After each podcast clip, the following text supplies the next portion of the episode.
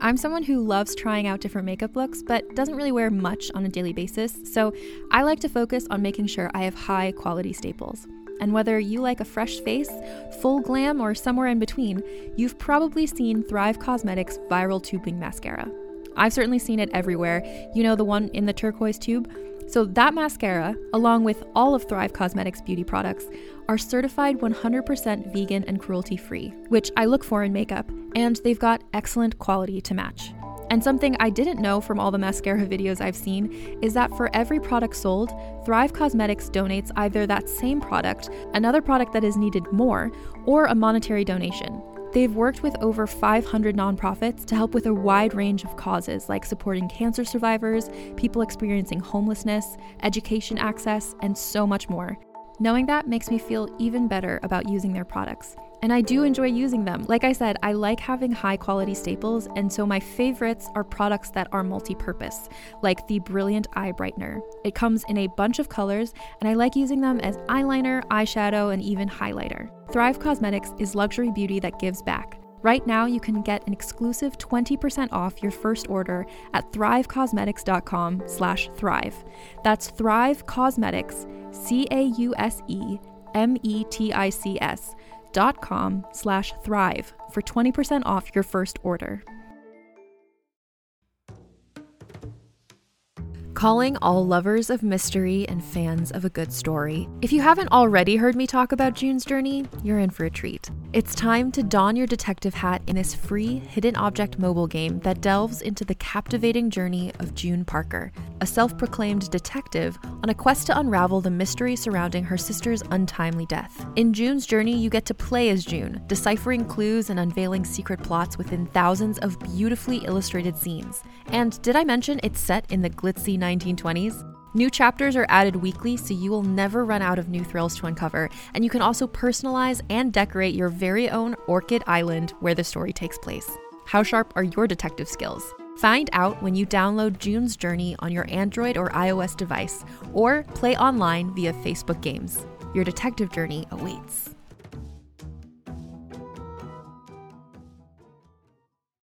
Hi, I'm Keegan. And I'm Madigan. And you're listening to Your Angry Neighborhood Feminist. This is a podcast where we explore the world through our own personal feminist perspectives. I am so excited about this week's conversation. Yeah, this should be fun. This is going to be, we got wine. We got wine. We're settled in. I'm ready to gossip and chat about a show that I never thought I would watch. People have tried to get me to watch this show for Same. years.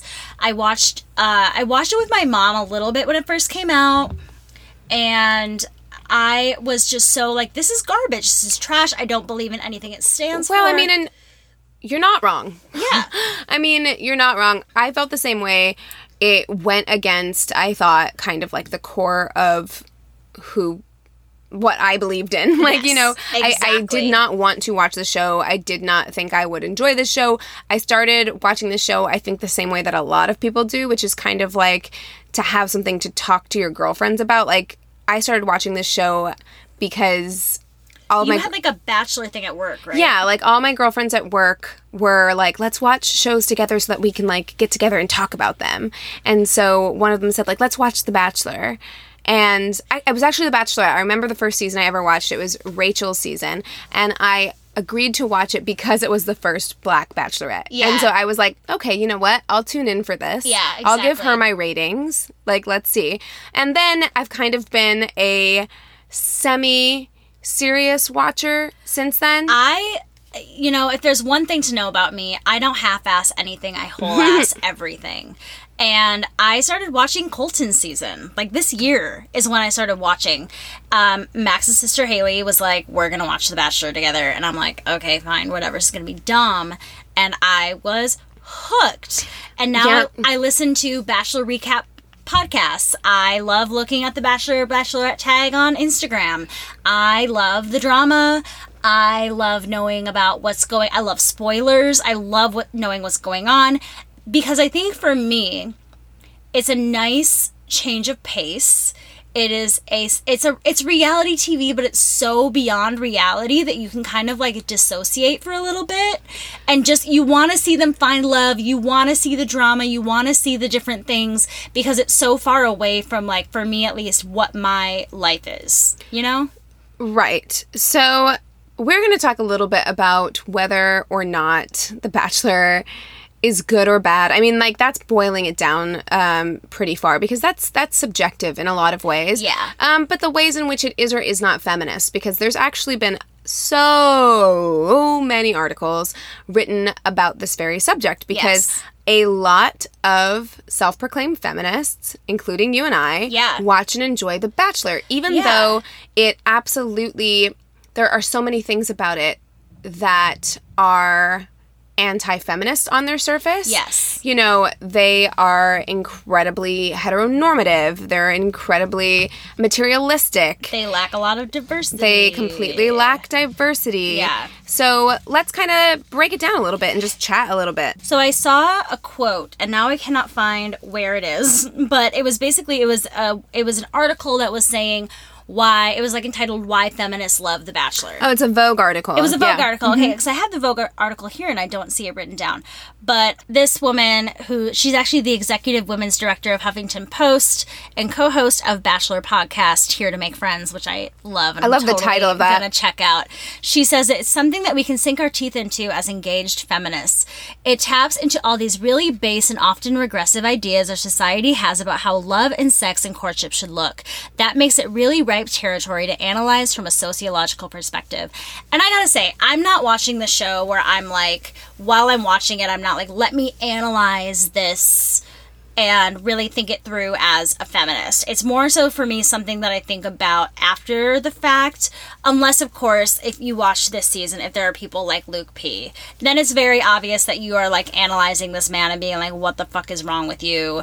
Your feminist heart starts to rage and things like that. Yeah, I mean, I will be honest that like it does cr- I do have to turn off. I have to actively turn off that part of my brain mm-hmm. that wants to be super hyper critical Yeah. because if I leave that part of my brain on, it is impossible for me to get through it because I do feel like there are so many things about the show that will make me cringe Yeah. because of because they feel anti-feminist to me, because they feel objectifying. Yeah, it's You know, interesting how that part of my brain, I think because I see it as such, uh, it- it's such a staged production. These people are meant to grind your gears. These people are, they are cast to give you a certain feeling where I feel like sometimes it's not, I don't feel as connected to it until I'm kind of like Yeah. sitting back and listening to it. You know, I read a and then I'm really interesting article though, kind of about that because there is this weird thing with reality TV where we don't see these people as people, even though they are people because they're so produced and because the show is so produced, we don't see them as people. However, there have been times that I feel like The Bachelor and uh, the Bachelor franchise has done things for ratings that Yeah. I feel are unethical or just kind of gross. Like I agree. I know that they um well, I mean, even in this last season, for instance, like letting Luke P come back, spoiler alert. Yeah. letting Luke P come back after Hannah had sent him home. Yeah. And then nobody like stepping in to, me help her. it like it because was it was good for ratings Yeah. right but to me i'm just like if that was me i would be pissed because i would be like producers like he's advancing on me like constantly like can someone like step in and like Help me? get him away from me Yeah, and you know and somebody made somebody. Um, I listened to the to the podcast Rosecast. It's these like their slogan is like the interracial male best friend bachelor recap podcast. Okay. and they're awesome. And um, I was listening to that, and they brought up a really good point where a lot of times the producers like befriend the lead yes and they get super super chummy and close and then yet they're still doing all this like really shady shit Well, but like they're going, yes. but they go along with it because they're like oh these people have my best interests at heart it's like um a less dramatized version of unreal like unreal that's what i was gonna mention is unreal um and you know unreal was actually created by a former producer Yeah. from from The Bachelor, um, and a former producer who considers herself to be a feminist. Yeah. But she was manipulating these people. Um, and, you know, I remember from Rachel's season, it took them how many seasons? That was probably like season 13 of The Bachelorette, season 20, uh, probably season what 40 of everything in the Something like bachelor that, franchise before they had a bachelor or bachelorette of color Yeah, we still haven't had. A we have not had a bachelor of color. of color um and in rachel's season i know that they it came out that one of the contestants was racist Oh, Lee the racist. Yes, and he had um yeah, he had made like racist remarks and tweets and it is I don't believe that the producers didn't know that. Like Yeah. you vet these people, you vet their tweets, you know that this is out there. Yeah. And so to me, it's super fucking gross to put someone that you know is racist Yeah. on the show for the first black bachelorette. Like Yeah. that is gross and manipulative to me. Yeah.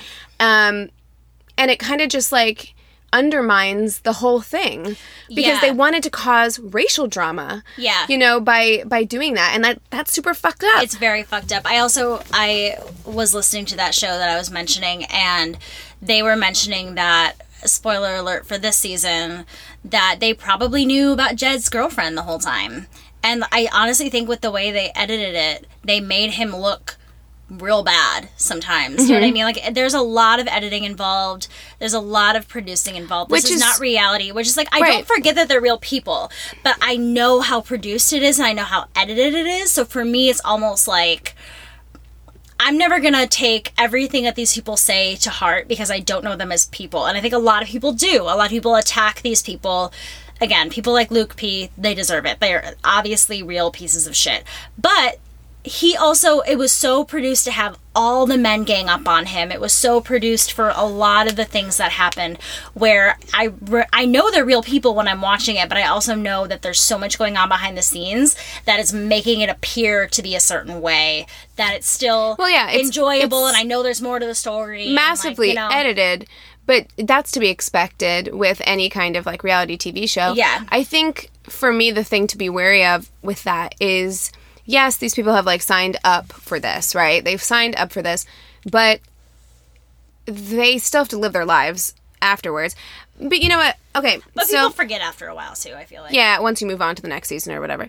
Um so you know what you said the quote that you you gave from emma gray it really makes it sound like feminists are watching the bachelor and the bachelorette because we want to like socioanalyze what's happening. And i think that that's being really really generous. So like to go on in this in this vogue article um, she goes on to say Every Monday night at 8 p.m., feminist bachelor slash bachelorette Twitter, a mighty force, tries the show by fire, contributing to the flood of tweets that regularly make it a top trending topic. Quote, like during Andi Dorfman's season, when Andi literally takes her law school diploma off of her wall and puts it in a box so she can start her journey to find love. Oh. I tweeted about sending my daughters out of the room, or when ABC set up what this woman calls two bachelorettes enter, one bachelorette leaves Oh, yeah. premiere stunt between Kaitlyn Bristowe and Britton Nilsen.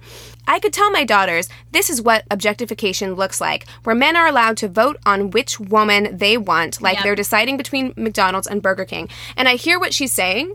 Yes, these are negative things like life lessons, but also there is something so like high and mighty and like pseudo intellectual about saying like I watch The Bachelor so that I can give feminist lessons to my daughters. Yeah. I'm like no you don't. No, No. you don't. Stop Yeah, saying that. And there's other ways to give feminist. You should be giving your daughter positive feminist examples rather yes. than. I would not watch The Bachelor or Bachelorette with my children point blank. I would not do it. well, and saying that you're watching it so that you can point out that's what objectification looks like. Like, Yeah. I, I don't believe you. I think that you are doling out excuses to justify your guilty pleasure. Like, that's what you're doing. To I me. mean, it's absolutely insane. Well, and you brought up a really good point when you were talking about. Um, I mean, the whole the whole premise to the show is so it's such heteronormative bullshit. I mean, It's the show- archaic. Yeah, the sh- the way the show started, it was just The Bachelor. There was no Bachelorette. They pick a guy who looks like a Ken doll, or actually, no, take that back. They pick a basic white dude. Yeah, he doesn't always look No, like a Ken I've doll. seen some of them, and, and they're and they end up with these women who look like Instagram models. I have And never- I'm not saying Like, that I don't think Nick was hot. There's a lot of people that I'm like, I, really? Which I'm not saying everybody deserves love. You can you can be with different levels of what I find attractive, and you can fall in love. Whatever. That's not what I'm trying to say. But they're finding these basic guys, and they are finding the most beautiful women in the country. And they're bringing them, and they're saying, "This is the Bachelor. You're really gonna love him." And they're pumping them up. And they start with how many? Like 32 contestants Uh, something like that. and you're and they don't even know the guy they're already first night they're already competing for attention they're already competing to see Well, because the Whatever. first night you get like a, a huge number of people get eliminated the first night. exactly And- and, they just it's not about love it's about not wanting to be eliminated Right, and a large portion of that because you know there's 32 women and one man if we're talking about the Bachelor. Yeah. and not a lot of time to get to know all these people and understand what their personalities are like. So a big part of what gets people elim- eliminated, I feel like, is their looks. Yeah. You know? well and their ability to grab Stand out. attention in a mm-hmm. good way. Because but it's so it, the first few episodes to me are are when it is completely nothing but a game. It's completely a game. It's completely just competition. I feel like as it goes on there are feelings that get involved because if you are spending time with somebody in a beautiful mansion or in a beautiful location Wi- going well, on and also crazy dates without any other interaction. Like, Yeah. you know, you don't have your phone, you don't have have outside influence or outside temptation or news or anything. You are isolated. All you are doing is sitting in, like in the case of like the Bachelorette, all you are doing is sitting in a house with a bunch of other dudes drinking. Like, Yeah. that's all you're doing. That's it. Hannah got drunk a lot. I loved it. Oh yeah. I mean, always good for her. drunk. I love it.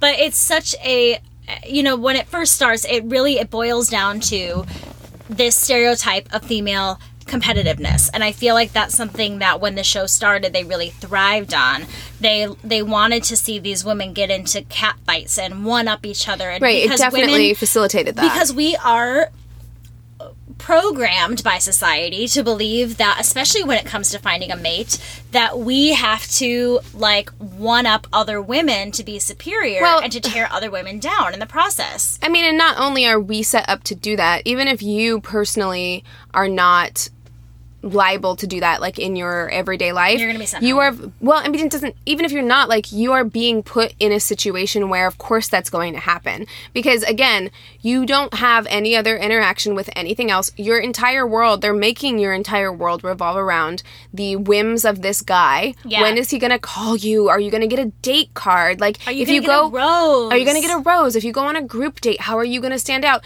And then you're in a house with other women who, yes, you are, I'm, I'm certain, s- starting to develop feelings for this person, Yeah. this guy, because you're being told that that's what you're supposed to do. Yeah. And you're having to see him with these other people that you have to live with. Mm-hmm. Like, it.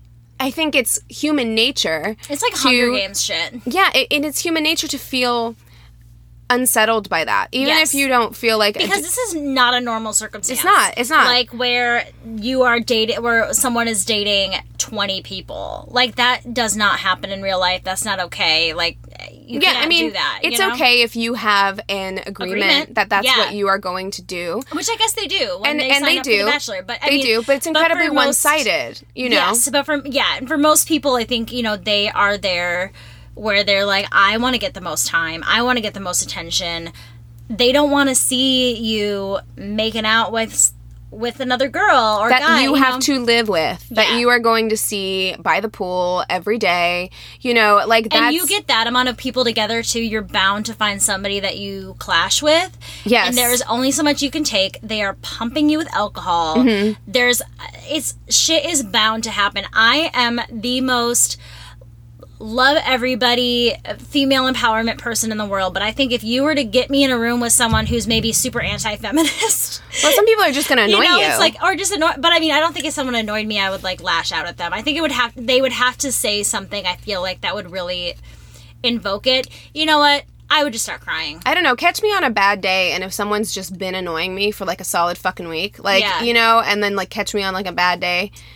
I don't know. I could I could lash out on somebody. Yeah. like Yeah, I would also be the woman who's perpetually hungover on the show. Oh God, yeah, I'd be drinking so much. Yeah, so much. It'd just be it would be bad. But yeah, it, it, for me that's that's the basis of why I feel like it's problematic because you're seeing these women tear each other apart, trying to get this basic ass white dude. When really, That's how I felt on Arie's season. I'm like, can we all stop pretending like this man is special? Like, there, come on. Like, come on, what is he really? Um, I actually read some really interesting things on Reddit, which I would love to read. sure. um, because it kind of goes back to what I was just talking about. This first one, you know, talks about just a list of you know it's why why it's problematic. And this person says it's an unrealistic male fantasy where a bunch of hot young women fight for a completely average guy.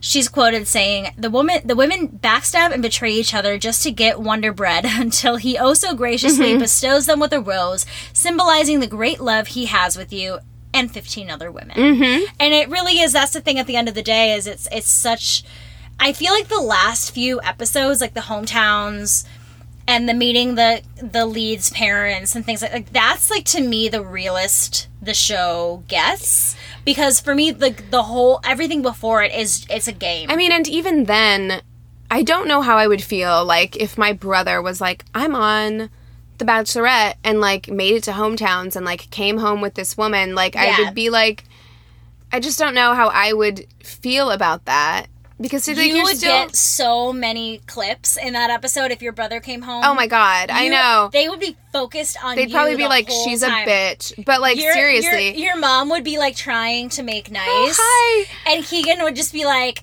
excuse me I'm sorry, you have three other boyfriends Yeah. that you're all meeting their families and saying the same shit to them. Like you can't like can't get me on that shit. Like I know what's happening yeah here. you would you would become famous. You know what? Tell one of your brothers to go on the show. Honestly, just for my sake. plug the show. Plug our show. And we will be famous. It will be amazing, Um, you know, the thing about the show, I think that most people point to first whenever they're talking about the Bachelor franchise being unfeminist is the strict enforcement of gender roles. And this weird focus, this archaic focus on marriage or relationships, but I mean, actually, marriage Yeah. because it's a proposal at the end. You know what I mean? It's marriage as being like your be all end all goal and like the thing that we should be focused the most on. I mean, they were talking about that one bachelorette who's who put her law degree, took it off the wall because she's ready to focus on love, as if those things are mutually exclusive. Exactly. And like you can't have both of them. I mean, and even with the bachelorette, which you would think is like a reversal of gender roles, it's not at the end, why doesn't she propose? yeah Why does she still have to wait for one of them to propose? Exactly. You know? and it's still eh, there. The the gender dynamics are still there, even though it's the lead. And I have to say, like I said, I've only watched two seasons of this show in Mm-hmm. its entirety. I'm not an expert on the history of the Bachelor, you know, franchise. But what I liked about Hannah was that she did kind of display this um you know she she did have a lot of very traditional gender role goals in her life Sure. i feel like but i feel like she always talked about her passions she wanted the guys to get to know her she wanted to make sure her voice was yeah, heard I would say you saw a very interesting for it being your first season of The Bachelorette to watch. I'd say that you saw like an interesting one Yeah. because she was definitely more outspoken about um like she I honestly didn't see her slut shamed hardly at all even though she was like straddling these men she every was episode. I mean a little bit but even then well, like but by the contestants not by oh sure. world. okay Yeah. sure. Yeah by the contestants oh, sure. oh yeah she was making out with everybody but i was like girl get it. Well, they always make out with everybody, Yeah. but like even more than that, I mean, she was like on them, yeah. Like on them every episode, and it wasn't really uh, an issue. Like it wasn't really a subject of contention, and she also stood up for herself a lot throughout she the was series. like mom. She mommed a lot. Like when they were all fighting about Luke, and she came in and she was like, "Enough! You kids are driving me insane!" Like she totally had like a mom moment on all those Mm-hmm. boys. And then they started fighting again. She came back and She's like, "Didn't you hear what I just said?" yes, Which I loved. Like she wasn't afraid of being aggressive. aggressive and about stating her wants Right. and about making sure that her needs were met. yes, And I think that was something that was really but uh, great. yes, but like you know, I, I do still feel like the Bachelor and the Bachelorette. I, I do feel like they gave us the Bachelorette because they saw mm-hmm. how problematic the Bachelor was, mm-hmm. um, and so they were like, "We'll give them a Bachelorette," and then it's like, okay, because we've reversed the genders, and it's but they've also managed to like really hold on to a lot of the issues like.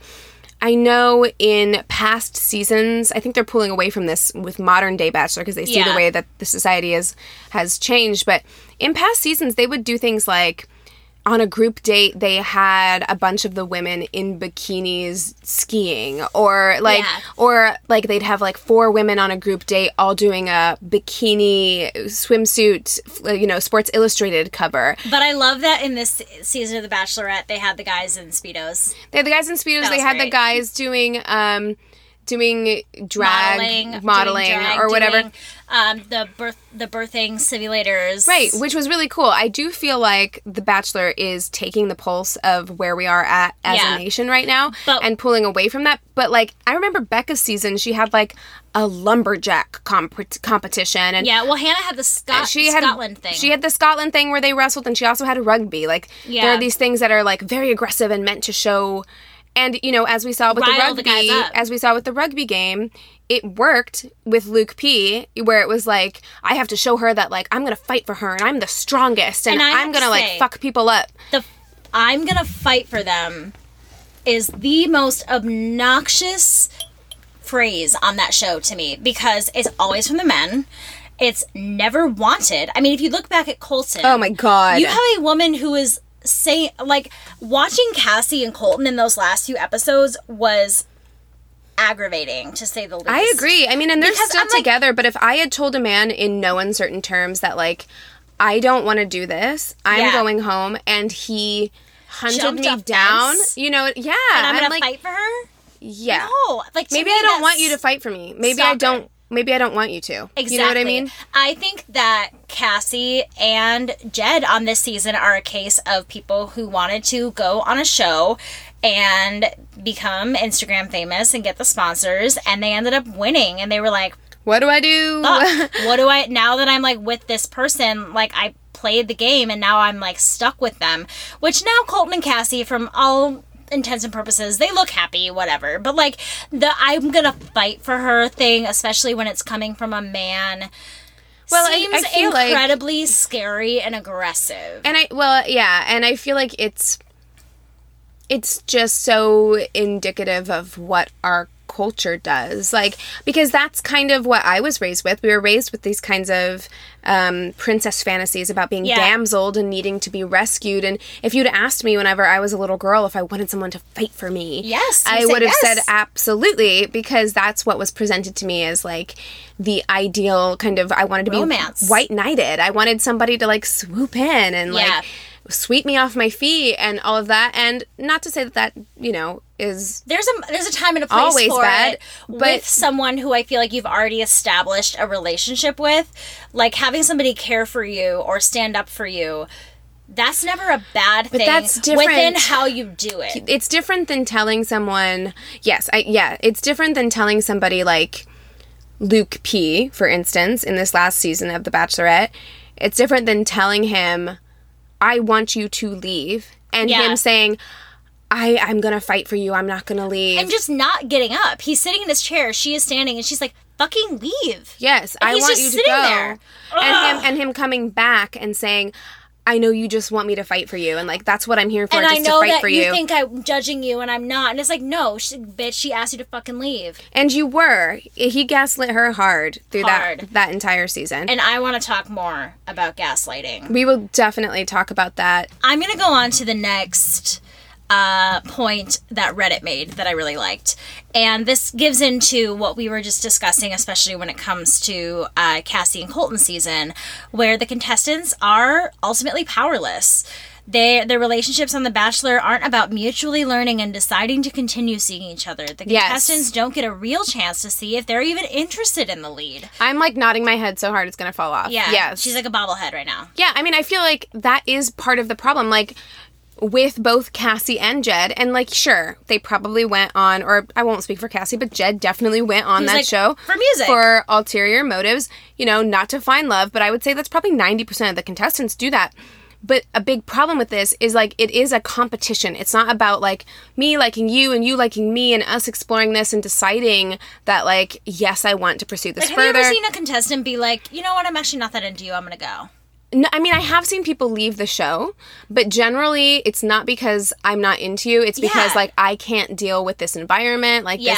this, this isn't for me. Like this like environment this isn't season, for me. there was somebody who was uh, who left because of like they had found things on social media after he'd already been on the show. Right, but that's Tyler like G. not choosing Yeah. to leave necessarily. I mean, I guess it is, but but yeah, I don't think I've ever seen them actually say like, actually, this isn't working. The closest I ever got to that, which I appreciated and who I love very much, is John Paul Jones. John Paul Uh, John Paul Jones at the women's or at the men's tell-all Yeah. where he said he was just like you know it just wasn't right between me and hannah like we tried Yeah. to make it right and like we tried we had fun together but like i just think neither one of us were really feeling it you know Yeah. and like i And, and I think she appreciate kept that him around because I think he was a really good guy, and that made more Yeah. sense than keeping around some of the people that she really didn't. and he was fun and i could also see myself trying to talk myself into being like i don't know he's fun he's a good time like i feel like i could make this work and then it, it not working but i appreciated that he actually said it that he Mm-hmm. was like you know she's a cool girl and i had fun and she had fun but like in the end we weren't right for each other We not like barely ever saw them interact. right hardly ever He was like, I'm going on a trip with my boys. I'm gonna eat chicken nuggets. Yes, like this queen. shit's good. Like, and we love him for it because he's just who he is. You know what I mean? He's not bullshitting anybody. Well, I mean, and I appreciate that. You know, like we can talk about the trashiest um, corner of the Bachelor, you know, triangle, which is Bachelor in Paradise. And it's got a lot of problems, okay? Listen, eh, I'm not going to say it doesn't. It's got a lot of real feminist based issues. I've never seen it, and I'm very excited. oh, it is the best. I'm. Everyone said that they're like, oh, just wait. And I I'm like, would- yes. Honestly, I would rather not watch. I pretty much only watch Bachelor and Bachelorette to get to know the people so I know when they're like who they are when they get on Paradise. Mm. But one of the things about Paradise that I actually like is that the power switches. yeah. You know, it goes Well, from it's mutual, right? They choose each other. they choose each other and you know there is this weird like desperate thing that happens like when there's about to be a rose ceremony and like the girls have the power so the guys are all of a sudden like hey i'm really into you can you give me your rose so that i, I won't leave you know so there Well, is because that do people are there are there an uneven amount of people where always Okay, so Yes. somebody is going home. Then. so for instance yeah so like if the men have the power the first week there'll be like 10 men and 13 women and so you know that three women are going home if they're not paired up right Got it. Um so yes God, that sounds oh, horrifying. oh it is Somebody like me, please. please god Somebody. I don't know that my ego could stand up to being in paradise because No. I'm like, if no one asks me out on a date, I'm gonna like be so sad. Um, but I will say that I like that in that show, it is a mutual. Like either one of them can be like, you know what, I'm not feeling this. It's not I'm gonna move on working for me. guy. Yeah, I'm. I'm gonna, you know, go on a date with somebody else because I'm gonna go on a date with John Paul Jones now. Bye. hell yes. Yeah, I like Well, the I mean, best except for that he's like probably way younger than me. I don't know how old he is, but He's probably. I mean, they're all so young. That's the other thing. Like this season, Hannah's age showed. Like that was obvious, and I feel like in Colton season with a lot of the girls, there was a lot of really, really young girls. Mm. Cassie was very young. Colton seemed young too. Colton is very young, yeah. But I mean, like this past season, Hannah was 24. Mm-hmm. and, she there was a turned 23 on Colton season. Yeah, there's yeah. a lot of like there was so much self-exploration. She talked about that a lot, which I really commend her for, but it, but you don't hear somebody who's a little bit older who all already kind of knows about themselves. They don't talk about that self-exploration as much. They already pretty much know what they want out of somebody and there's not so much, you know, I feel like she was very vulnerable to um giving people a chance when everything in the world was telling her not to. Mm-hmm. That was her biggest fault, I think. And I think it was because of maturity. I think that she's like, these Sure. guys are really into me, so I need to continue seeing, I need to get the word clarity. Oh my God. Oh my God, if I heard could that word one more time. Every time I Yeah. heard the word clarity, I used it in just my day to day life today, and I wanted to punch myself in the face. Well, I Um, mean, I would say about. I need to stop doing that. By the way, listeners, I know I do that a lot. Where I'm like, What? well, I mean, Oh, I don't. I've never noticed The that. thing I say a lot. Did, did I ever did I tell you that Max started saying, as you would say, bonkers in our day to day life? I was like, oh my god, my boyfriend even knows now. But I feel like a lot of that stuff is young stuff where we have been conditioned to because she kept Luke P around because she's like something in my heart, something in my heart. It's a feeling, you know? And I feel like you do lose that a little bit as you get older. I mean, I look at my last relationship, and that was totally. It was like, but but my heart loves but my him, but love- feelings, but my feelings. And I feel like as you get older, you start to not that you completely discount that. It's not that it's not. not. valuable. It's just that logic becomes more valuable. Like what you're Yes. seeing becomes more valuable. I feel like at 23, I was far more likely to be like, I don't know, I just have this connection. I just have this thing, you know, even though everything was telling like everything on the outside was telling me like no red flags red flags red flags Yes. whereas now as an older you know in my late 20s i'm like no if there are red flags objective red flags i will cut that shit Yeah. off you know Exactly. And I think that you start to. I, I actually ran into a friend that I hadn't seen really. I mean, we were really good friends when I was 19, but we were talking about our dating lives and about how different it is when you're older because it's almost like you're on like a. He was saying it's almost like I'm on a job interview. He just got out of a long relationship and he was like, you know, it feels like there are, you have these qualifications in your head when you're meeting somebody because yes you want a connection but you also want to make sure this person's life fits what you want your future to be or what you want your life to be. And that's valid. That's like you know 100% i feel like percent valid and it's important. It's important. And i feel like when we were younger or at least for me i'll speak for myself and i, I feel like it's kind of the same thing with like a hannah b um, that young old school maybe even southern mentality of feeling like you are judgmental or you're being too judgmental or superficial if you discount somebody because their lifestyle isn't what you want Right. like oh i can't believe you wouldn't date him because he doesn't have a job and it's like okay but i'm also allowed to decide like this is what i want for my life Yeah. you know this kind of life is what i want and this person doesn't fit in with that and, like and that that's okay Hannah's too defense. She's like, "Which I I have three great guys. Which life do I want?" Was her thing. I mean, and- last- and- I'm like, Jed, and at the end i know i was like really, why?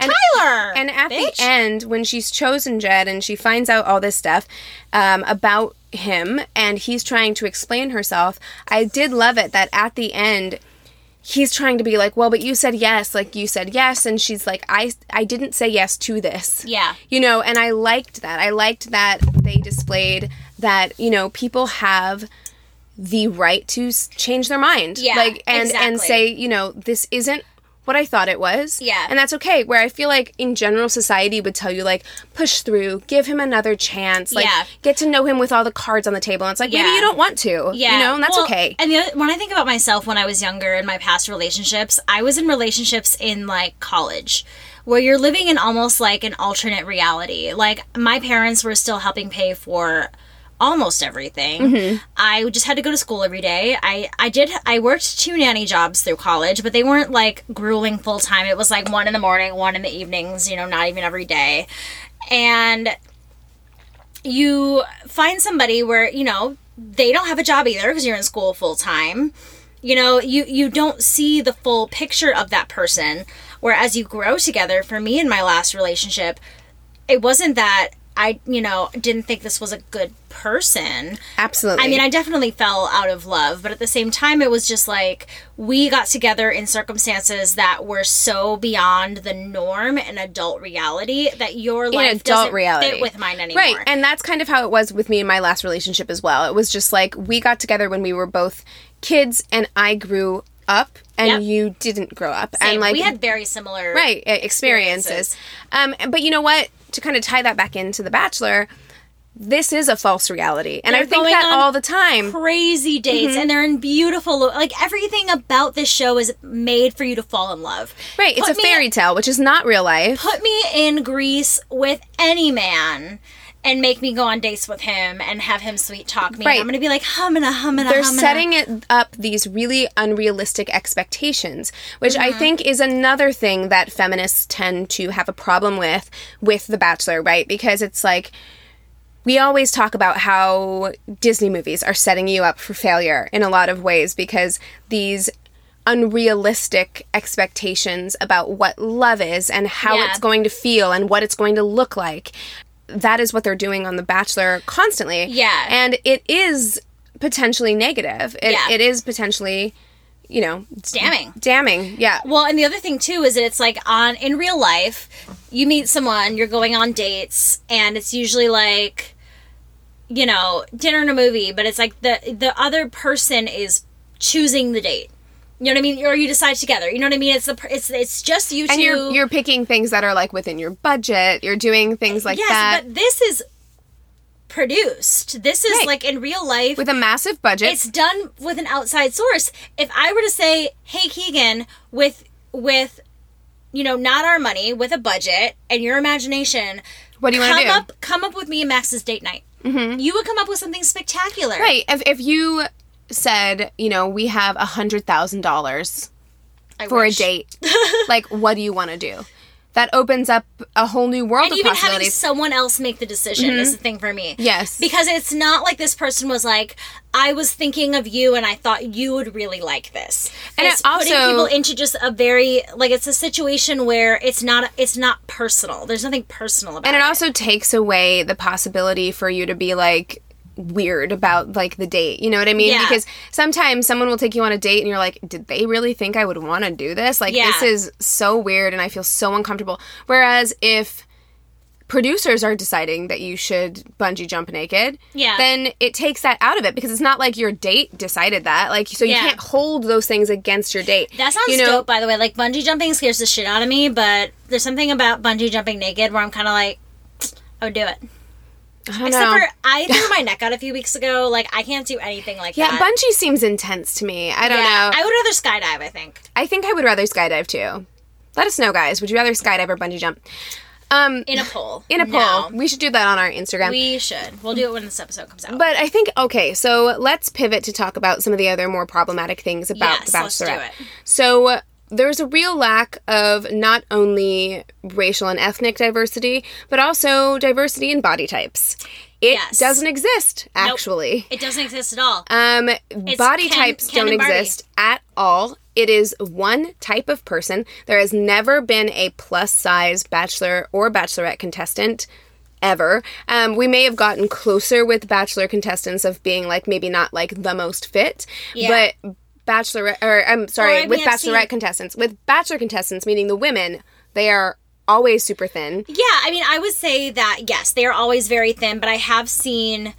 Um, well, we were talking about Onyeka earlier, and I think she had a very different body type than Cassie and Demi. Or Hannah G, right? Like yes, like she she was a, a, a black woman she was curvier there were differences about her i'm not a fan of her as a person but she did kind of display a little bit of difference in that but, Right, but you know what? It's like- is so slight i mean it's it's hardly anything, you know, because this is still a woman who, yes, she has a different body type. Yes, but but she's still her body is very fit, fit. and thin, you Yeah. know, for her body type. It just looks about, different. But that's something about the show, and I want to get back into what you're talking about with the body diversity. But this show, this season, Tyler was this like feminist hero for just being a decent human. Yes, the bar is very low. the bar is so low. So just him being about- like, let her be herself, and everybody was like, bravo, Bravo, you're a feminist hero, yay! But, Icon. like, even like, and it's the same thing when we're talking about different body types or different like diversity in the show. You know, they give us an inch, we take a mile. We're like, oh my god. They gosh. throw us a bone, and we're like, "Oh my god, thank you!" It's like water you. in the desert, you know. Um, but but yeah, I mean, it's a real problem. I would love to see a plus size woman on The Bachelor. I think Yeah. that would be incredible. I would love to see more ethnic diver- diversity outside of just I feel like Black and white. Yes, I feel like when they think like we're being so diverse, we've got like six black guys on this season. I'm like, okay, but you've got maybe maybe they'll have like one Latino guy or one Asian guy, How and about like a Middle Eastern person? and what they about and like, they always get knocked off in the beginning too. Yeah. Like they never make it very far. I've or never seen it. or they're given no screen time. Like I remember the name Matteo on the season of The Bachelorette, but like he was never really shown. Right. You know what I yes, mean? Exactly. Or there was like, I I think one of the bachelors is before my time, but there was a bachelor named Juan Pablo, so I can assume Yeah. that, you know, Probably not a white dude. probably not a white dude, but still it's it's very rare. Or like um, Rachel Rachel's season, Yeah. who was the first black bachelorette again. The person who won that season, he was um, a Latino man. I think I don't know if he was Cuban. Correct me if I'm wrong, Bachelor Nation. I can't remember. Oh my god, Max hates it when I refer to anything as Bachelor. It is. I mean, that is what it is. But, you know, so in addition to like body diversity, ethnic diversity is really important. And I do feel like they're they're starting to get better, but they've really played into these um, stereotypes where you do have the Onyeka who is super loud and super combative Yeah. as a black woman, and you have a lot of you know the Latinas on the show. They are like spicy Latinas, like they play into that Yeah, they stereotype. they'll say it. They'll be like, "Have you ever been with a spicy Latina before?" Like they'll yeah, play into that yes. Well, because they know that that's what they're there for. Like, sadly, they're there to fill a slot Yeah. as like this person, whereas there's 20 white girls. You know. yeah. Um, let's talk a little bit about gaslighting. All right. because I've only ever watched two seasons, a lot of my thoughts on this are particularly within the last two seasons, especially this last one, um, particularly with Luke, with Luke P.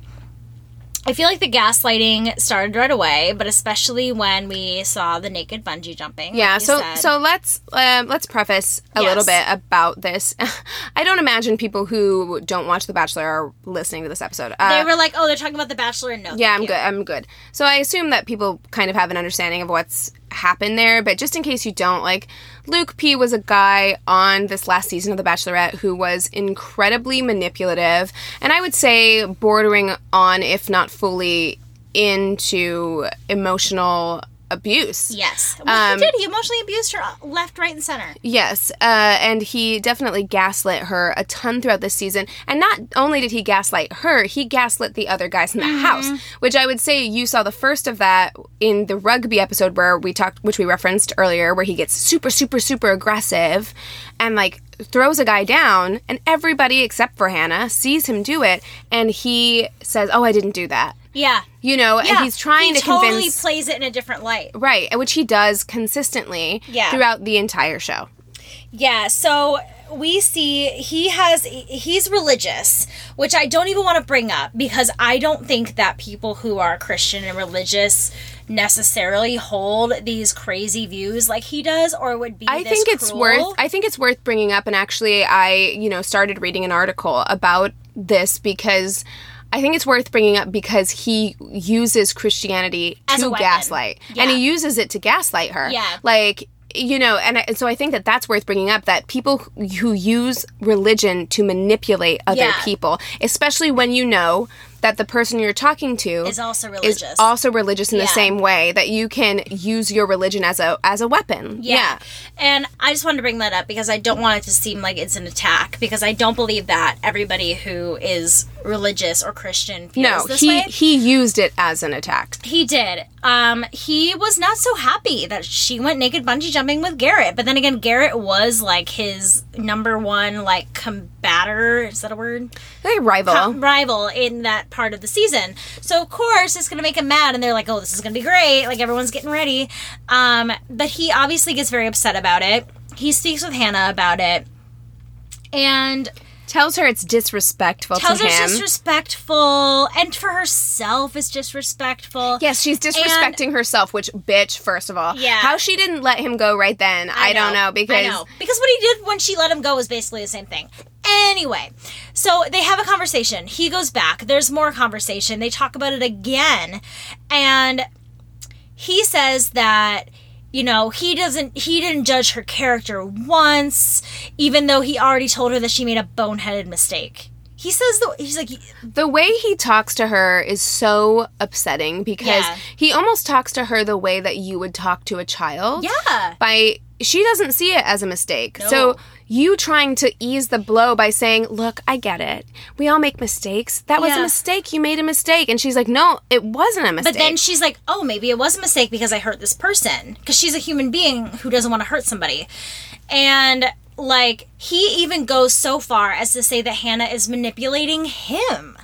It's such bullshit. It's such bullshit. Like, he tries to change the context of everything that she says, everything that he says. You're misunderstanding He me. He will trump shit up. He'll Yeah. be like, he'll say something and then be like, I never said that. and the number of times Or that, you like, misunderstood me, or you forgot what I said. That's the thing that makes me the most crazy. Like to me, that was the most blatant gaslighting on the season. Was the number of times he would say, "You're misunderstanding me," or "I don't want to be misunderstood." Can I and just say like, something real quick? Can I just cut you off? Can I just quick? let me? Oh my just- god! I'm like, let them fucking speak. It's not all about you, you asshole. Sorry to people in my life who feel that way because I talk so much, and people have even said on the show, they're like, Madigan cuts Keegan off a lot, and I'm like, I don't try to. I'm just talking.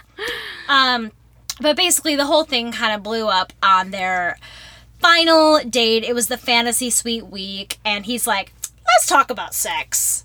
And I'm Because like, he's the really? last one to go on a date with her. But he She's doesn't know already that. gone on fantasy dates with the three other men. Does he know that? I don't know. Probably not. Yeah, I mean, I don't and know. he says like, let's say you've had sex with one or multiple of these guys. I'm talking crazy here. Like you would never do that. I know He's that saying, you would never. I know a woman such as yourself would never do something. who is so righteous. Yes. Would never do something beloved. so slutty. Oh, you're the leader. You're the leader of your. You're the religious leader in your family. So am I. I know you would never do that. And But if you did, just out I of would leave. left. Yeah, I would leave. I would walk away. So just tell me right now. And like, then she's like, "Excuse me." He goes, "No, I wouldn't leave. I uh, uh, relationships are about communication and working through things." blah, You blah, blah, blah. misunderstood You me. misunderstood me. That's not what I said.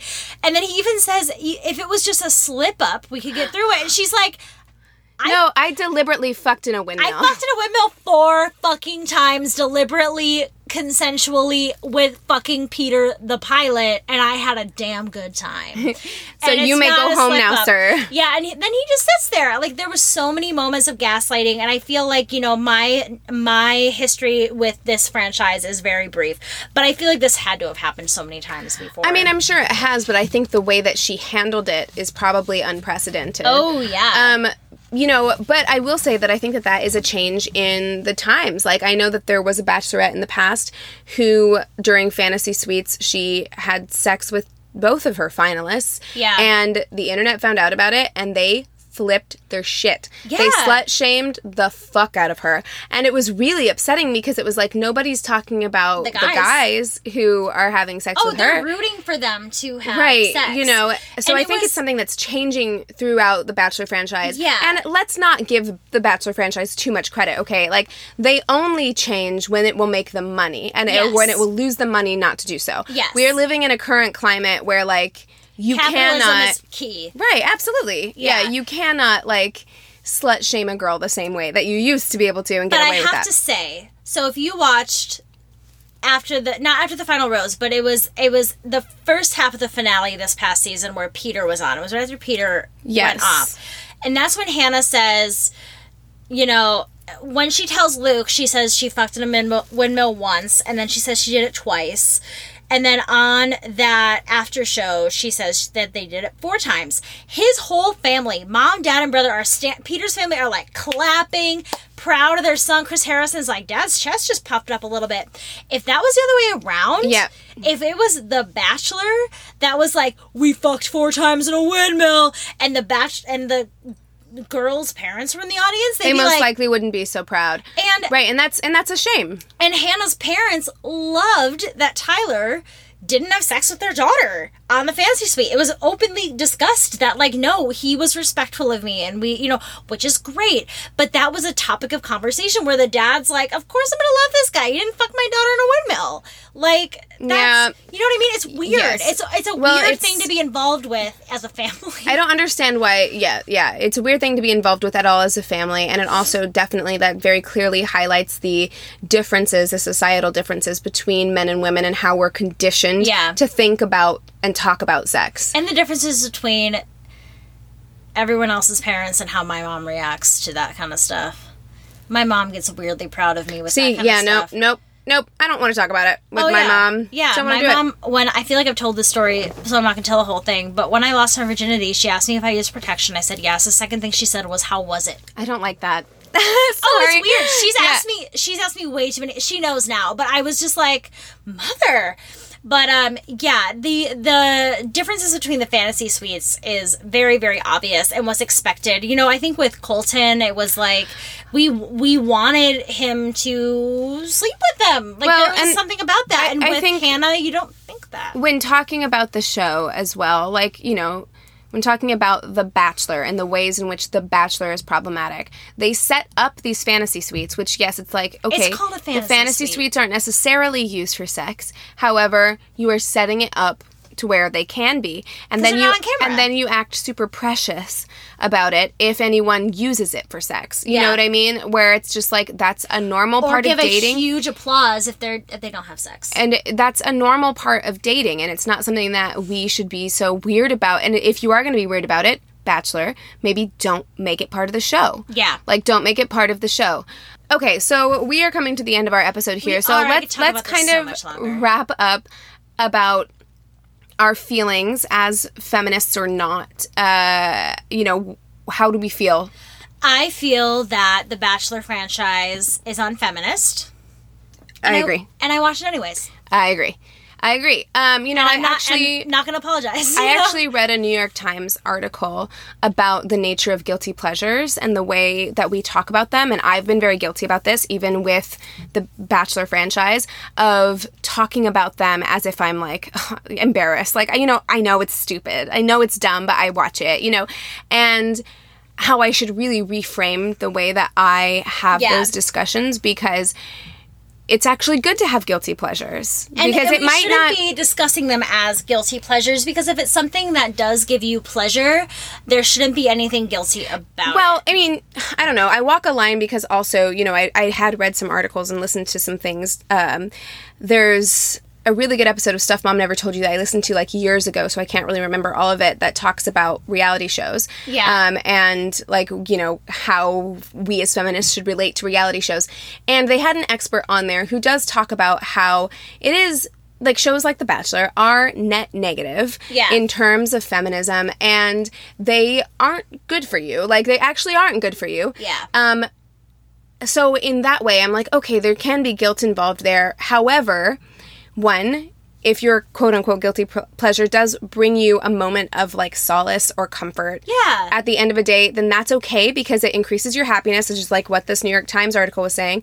And two, what this expert did say is if you are watching um, your guilty pleasure through a critical lens, like if you are not just absorbing it, right? You're not just like being aware. being a sponge and letting it like soak into you. if you're not you buying it all. right, if you are yes, if you're not buying it hook, line, and sinker, and not like taking it to heart, and have if you are having those like discussions with yourself after the episode about like, well, clearly this is a problem or whatever. Yeah. Then it's okay. You know, Yeah. like it's not going to be as harmful. It's just one of those things that you need to it's be aware to of. think of you know we talk about where we want to put our views where we want to put our Energy. energy into because also like it's because of the viewers that this has been going on for so Sure. long where it's like do we want this to continue and i think part of me is like yes i want this continue to continue and i also want to see it evolve and change and i hope to see changes in it And it has been, you know, it has It's been, been and slow. those changes may be for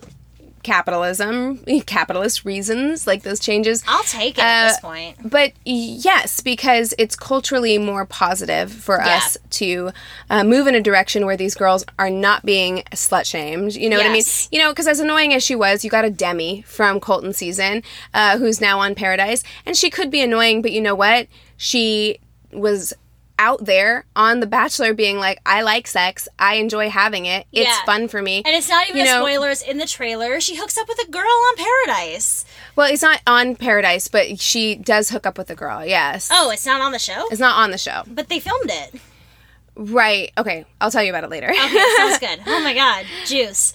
You guys, thank you so much for listening. I hope you enjoyed this as much as I did. This was an incredibly easy episode for me to prepare for. I know, and do. It was and I- so much fun. I do want to say that, like, uh, again, we're filming, or filming, we're recording this the same time we're recording our mini. I was on a plane all day today. It's probably 90 degrees in this closet. I'm my I- boob sweat is out of this world right now. I didn't do, I, I, you know, read some articles, made some notes, but I didn't do as much hardcore research as I normally would do. So if there are things that you want us to talk about, about The Bachelor, if you're like, you missed this thing or this thing or this is something I noticed uh, about The Bachelor and h- how it relates to feminism, please let us know. Yeah, Like, go ahead, shoot us an email. We want to hear what you have to say. Our email is neighborhoodfeminist at gmail.com.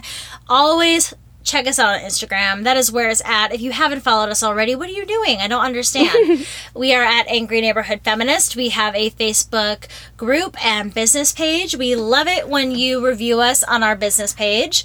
We love it even more when you review us and rate us on Apple Podcasts so much. And I forgot to say this on the mini episode. We also have a Twitter that we sometimes use. oh, yeah, sometimes. Yeah, sometimes every once in a while we'll check it out. We would find us at YANF Podcast, Y-A-N-F. Podcast. If you aren't listening to us on Radio Public, think about it.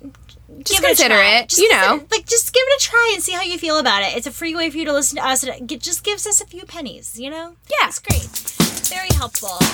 You guys, thank you so much for listening. That's all we have for today. With all that being said, we encourage you. Charade time. Bye bye. Hey there, this is Justin Bartha. I made a funny new podcast, King of the Egg Cream. It has the greatest cast in the history of podcasts with actors like Lewis Black, I'm torn by my feelings for two women. Bobby Cannavale, You can eat it, or if someone hits you, you can put it on your cut. Melanie Lynskey, I wonder what these marvelous things are that look just like boiled chicken feet. Jason Ritter, I can break things and pick locks and kill people. Michael Stuhlbarg, The whole point is to inspire people that they should make themselves better. Ari Graynor, No, don't whet its appetite. What are you, an idiot? me, Justin Bartha, That's not just any egg cream, that's a Lemke's special. and all narrated by the hilarious Richard Kind. This is the story of Harry Dalowitz and how he rose from nothing to become New York's King of the Egg Cream. So if you like funny true stories, come listen to King of the Egg Cream, available wherever you get your podcasts.